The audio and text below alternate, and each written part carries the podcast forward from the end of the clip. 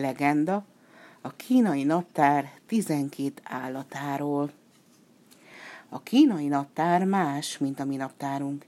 Kínában az a szokás, hogy az éveket mind egy-egy állat évének nevezik. Tizenkét állat közül választanak, és minden esztendő olyan, akár az az állat, amelyről a nevét kapta. 1896 a tigris éve volt, az erő és a bátorság éve. 1865 a biva éve volt, a türelem és a kitartás éve. A kutya éve a barátság és a segítőkészség egyében telt. Kínában élnek olyanok, akik a nyúl évében születtek, olyanok, akik a tigris évében jöttek a világra, és olyanok is, akik a patkány évében látták meg a napvilágot. Ám a macska évében nem született senki, mert macska éve nincs. Szeretnétek tudni, hogy miért nincs? Elmesélem nektek. Sok-sok évvel ezelőtt élt egy ember, aki egy napon így szólt a többiekhez.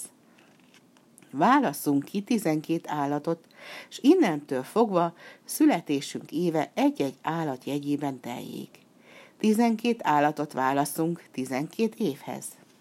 Igen ám, de a földön már a érdek állat élt, majd annyi, amennyi manapság vesz minket körül. Hogyan válasszák ki, melyik legyen az a tizenkettő? Hosszas tanakodás után az emberek elhatározták, hogy egy kijelölt napon versenyt rendeznek, és amelyik tizenkét állat azon a napon elsőként megjelenik, az kerül bele a naptárba. Régi jó szomszédságban állt a macska meg a patkány. Elhatározták, hogy ők is részt vesznek a versenyen. Jó korán kell felkelnünk, hogy még a többi állat előtt odaérjünk, mondta a macska. Csak hogy én olyan mélyen alszom, hogy magamtól bizony soha nem ébredek föl. Jaj, mit évők legyünk? Egyet se félj, macska koma, felelte rá a patkány. Aludj csak kedvedre, én majd felébresztelek, és így mindketten időben érkezünk. Nagyon köszönöm, igaz barát vagy, nyávogta elégedetten a macska. Elérkezett a versenynapja. A patkány már pirkadatkor fent volt, a kelő nap első sugarai ébresztették, igen sietett, hogy elnekésen. Annyira igyekezett, hogy a macskának tett ígéretéről egészen megfeledkezett. Szerencsésen odaért a verseny helyszínére, és be is került a tizenkét állat közé. Csak jóval később, mikor már megnyugodva kucorgott a vackára az odvában, akkor jutott eszébe régi barátja a macska. Felugrott, s hogy helyre hozza, amit elrontott, meg sem állt a macska vackáig. A macska még akkor is édes deden aludt. Hát, azt elképzelni sem tudjátok, micsoda mérhetetlen haragra gerjedt a macska, mikor rájött, hogy átaludta a versenyt. Csak is azért maradt le a versenyről, mert a patkány elfelejtette felkelteni. Régi jó barátja bizony rútul cserben hagyta. Tudjátok meg, hogy a macska ettől a naptól fogva tekinti esküt ellenségének a patkányt. Azóta, ha egymás útját keresztezik, azon nyomban három hatalmas lármás verekedést tör ki. A macska rögvest üldözőbe veszi a patkányt, amint meglátja, az megmenekülni kényszerül. De lássuk csak, kit lettek a győztesek a patkányon kívül. A bivaj, tigris, a nyúl, a sárkány, a kígyó, a ló, a kecske, a majom, a kakas, a kutya, meg a disznó. No, álljunk meg itt egy percre. Hogyan eshetett meg, hogy a patkány ért elsőnek a verseny helyszínére? Azon a reggelen, akárcsak a patkány, a piva is idejekorán felkelt, s a két állat együtt indult útnak.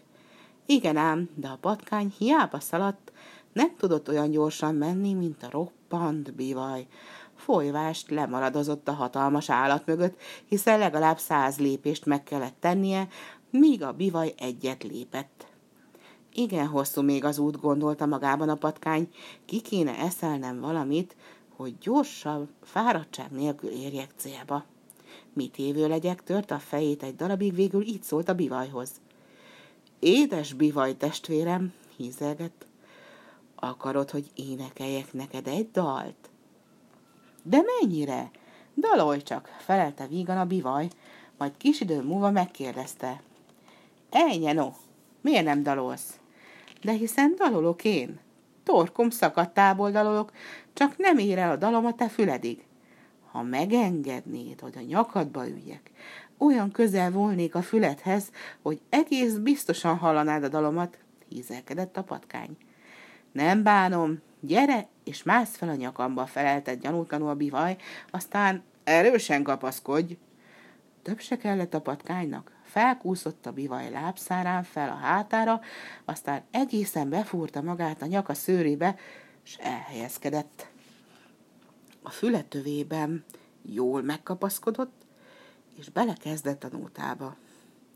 Nagy bivaj, te jó barát, szállj velem az árkon át, át a sebes patakon, hegyen, völgyön, szoroson, szelek szárnyán, hús, rajta, rajta, fuss! Megtáltasodott a bivaj a patkány énekére, s úgy futott, ahogy csak a lába bírta. Mikor a verseny helyszínére ért, még teremtett lélek sem volt ott. A bivaj elégedetten bődült el. Mú, én lettem az első! Ám a patkány ebben a szempillantásban fürgén leugrott a bivaj nyakából, a földön termett, és egy nagyot ugrott előre, így a bivajt megelőzve diadalmasan kiáltott fel. Én lettem az első!